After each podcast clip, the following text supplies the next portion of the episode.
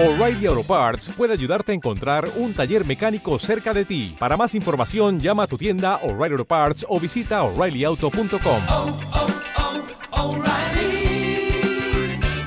oh, Parts.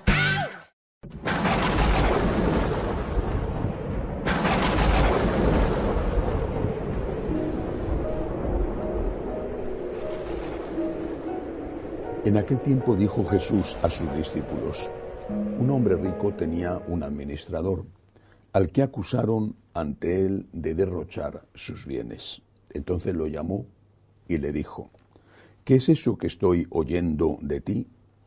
Dame cuenta de tu administración, porque en adelante no podrás seguir administrando. El administrador se puso a decir para sí, ¿qué voy a hacer? Pues mi señor me quita la administración. Para acabar no tengo fuerzas, mendigar me da vergüenza. Ya sé lo que voy a hacer. Cuando me echen de la administración, intentaré encontrar quien me reciba en su casa. Fue llamando uno a uno a los deudores de su amo y dijo al primero, ¿cuánto debes a mi amo? Este respondió, cien barriles de aceite. Él le dijo, toma tu recibo, aprisa, siéntate y escribe cincuenta.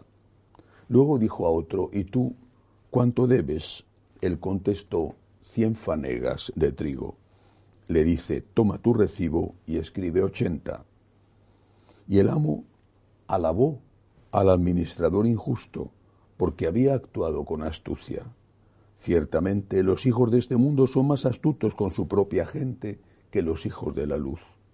Y yo os digo, ganaos amigos con el dinero de la iniquidad, para que cuando os falte os reciban en las moradas eternas. El que es fiel en lo poco, también en lo mucho es fiel. El que es injusto en lo poco, también en lo mucho es injusto. Pues si no fuisteis fieles en la riqueza injusta, ¿quién os confiará la verdadera? Si no fuisteis fieles en lo ajeno o lo vuestro, ¿quién os lo dará? Ningún siervo puede servir a dos señores, porque o bien aborrecerá a uno y amará al otro, o bien se dedicará al primero y no hará caso del segundo. No podéis servir a Dios y al dinero. Palabra del Señor. Gloria a ti, Señor Jesús. Lo primero, eh, con respecto a la parábola mm, que hoy hemos leído en el Evangelio, lo primero es que Jesús habla de un administrador. Puede parecer una cosa secundaria y sin embargo es muy importante. No está hablando de un dueño, sino de un administrador. Es decir, el Señor considera que todo lo que tenemos no es nuestro. Somos administradores. Son dones de Dios. Incluso aquello que hemos ganado con nuestro esfuerzo. Son dones de Dios. Somos administradores. El dueño es Dios. El dinero que tenemos es de Dios. Creo que este planteamiento inicial debe de ayudarnos a cambiar la perspectiva sobre todo lo que tenemos. Pesa, lo enseña así la doctrina social de la Iglesia, pesa una hipoteca, una hipoteca social. Yo no soy dueño, aunque el dinero del banco esté a mi nombre, soy un administrador. El dueño es Dios. Y ese dueño me pide, con derecho, que pague una hipoteca. Y esa hipoteca, o una especie de alquiler, eso tengo que pagarlo donde él me dice, porque él es el dueño. Y me dirá, me dice a veces, ayuda a esta persona. Y con frecuencia tengo la impresión de que no se lo merece, pero él me lo dice, el dinero no es tuyo, ayuda a esta persona. También me dice lo mismo con respecto a otro bien más valioso que el dinero, que es el tiempo. Ayuda a esta persona. Otras veces, en cambio, me dice, dedica tu dinero, dedica tu tiempo a las cosas sagradas, una casa, una iglesia, algo para el uso litúrgico. Él es el dueño, yo solo soy un administrador. Partiendo de este principio, quiero poner un ejemplo. Un ejemplo que para la inmensa mayoría no tiene ninguna importancia, pero que lo pongo como un elemento significativo. En nuestra parroquia de Madrid, desde hace ya un tiempo, bastante tiempo, acuden con frecuencia a saludarnos, sobre todo a saludar al padre Javier. Es, eh, un sacerdote extraordinario por el que muchísimos tienen una gran estima. Acuden a saludarle eh, personas que generalmente vienen de Latinoamérica, a veces de Estados Unidos. Y prácticamente en cada misa, sobre todo el domingo, pero también en tres semanas, el padre Javier sale, vamos, mejor dicho, recibe, porque no es que él sale a ningún sitio, recibe personas que vienen de uno u otro país llenos de agradecimiento, de cariño, a veces de emoción hasta las lágrimas, piden una foto con él, un vídeo con él, un saludo para la mamá que no ha podido ir y que está anciana. Padre Javier, con muchísimo amor y paciencia, los atiende después de las distintas misas todos los domingos e incluso muchos días entre semana. Prácticamente nunca, nadie, nunca, nadie deja un donativo. Nunca, nadie. No estamos hablando de personas pobres, personas que eh, no tienen, eh, ¿cómo van a dejar un donativo si no tienen para ellos? Cuando una persona va a Europa de vacaciones es que tiene dinero. Cuando se pasa un tiempo recorriendo Europa tiene que ir a hoteles, a restaurantes, comprar regalos. Van a esa iglesia, la nuestra, que aman, agradecen, se sienten emocionados, dicen cuánto les ayuda, les ha ayudado. Nunca, nada. No es justo, no está bien. Hay algo que está fallando. Esto, repito, es simplemente un ejemplo, un ejemplo que nos duele, nos ofende, nos lastima el corazón, pero que seguimos y el Padre Javier sigue atendiendo con amor, con una sonrisa a esas personas, como si, como si ellos estuvieran diciendo, Padre, que puedo ayudarse, que ustedes tienen un seminario en la parroquia, cómo puedo colaborar, una pequeña ofrenda. Bueno, seguimos haciendo lo mismo, rezando igual por los que nos piden oraciones, Hoy recibo un correo de una señora que me pide seis peticiones de misa. Nunca una ofrenda. No, usted va a hacer seis peticiones de misa, va a hacer usted seis misas en televisión que la ven en tantos países, tengo familiares en distintos países, qué contentos se van a poner de que rece por estas seis personas distintas. Nunca un céntimo. Van a su parroquia, en su parroquia les dicen, tiene usted que dar un donativo. Nosotros decimos la voluntad, lo que usted quiera, ni un céntimo. Hay algo que está fallando, algo gravemente. Estos son dos ejemplos, ¿eh? los cuento porque son cosas que nos afectan y nos hacen sufrir y a pesar de eso seguimos haciendo lo que tenemos que hacer, que es hacer las cosas sin pedir dinero, amar, ofrecer y regalar. Pero no hay respuesta. Bueno, casi ninguna. Algunas sí que hay. Sería injusto si dijera que no hay.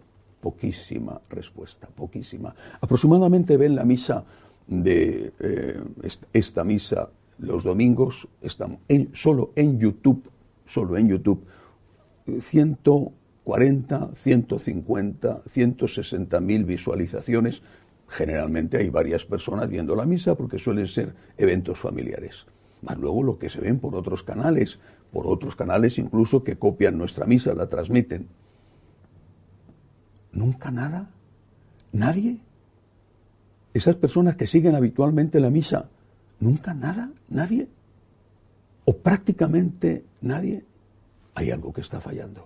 Eh, la humilía que yo hago todos los días, cuando no celebro la misa, de la suelo, se transmite desde Roma en tres semanas, pero la humilía que grabo todos los días, eh, habitualmente en Roma, que es donde vivo, tiene una audiencia diaria de en torno a las entre las 50 y las 70 mil personas.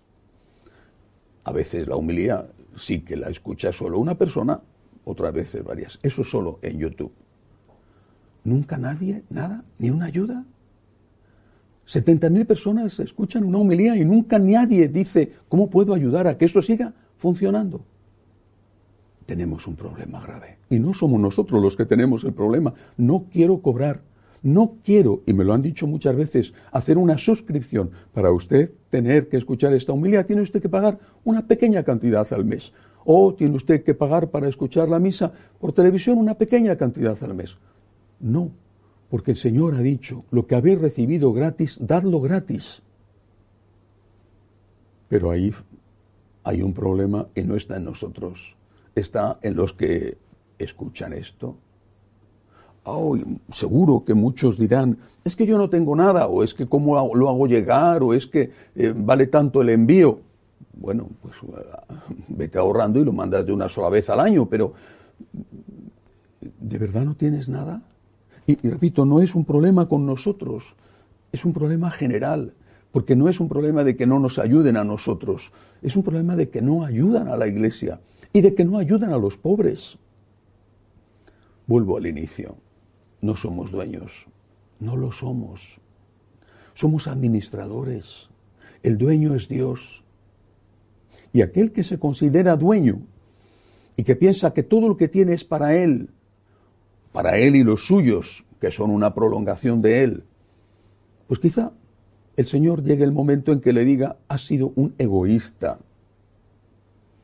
He estado a tu lado pidiendo ayuda en esa persona que conocías y no la has ayudado. Te he pedido un poco de tu tiempo y no me lo has dado. Son palabras muy serias las de Cristo, muy graves, muy importantes. Las ignoramos totalmente quizá porque hemos perdido la fe. Pero que hayan perdido la fe los paganos, los paganos bautizados, es una desgracia. Pero que los católicos practicantes, los que van a misa, hayan perdido la fe. Y me refiero a que hay juicio. Lo hay. Hay vida eterna y hay juicio. Y eso es una cosa muy seria. Y en ese juicio vamos a escuchar una pregunta. Son palabras del Señor la misma boca, la mismita boca que dice, tomad y comed, esto es mi cuerpo, dijo, id malditos de mi Padre, porque he tenido hambre y no me habéis dado de comer. Ahora, si tú no crees en la vida eterna, si tú no crees que Cristo es Dios, si tú no crees en la presencia real de la Eucaristía, ¿qué haces yendo a misa? ¿O qué haces escuchando estas homilías? Pero si tú crees, si crees que hay vida eterna, si crees que el Señor está presente ahí, también tienes que escuchar estas palabras del mismo Cristo. El mismo Cristo que te dice, ven bendito de mi Padre, porque he tenido hambre y me has dado de comer, el mismo Cristo te dirá o te puede decir, vete maldito de mi Padre. Somos administradores de nuestro tiempo y de nuestro dinero y no podemos servir a dos señores. Y yo creo que hay demasiados católicos practicantes que sirven a un solo Señor. Y no porque no tengan dinero. Vuelvo a poner el ejemplo. Oye, que se pasan en Europa un montón de días, van a la parroquia, que aman, se emocionan, piden fotos, piden vídeos, saludos. Ni un céntimo, nunca. Es vergonzoso. No podemos servir a dos señores y muchos están sirviendo a un único Señor. Les pedirán cuenta de ello. Que así sea.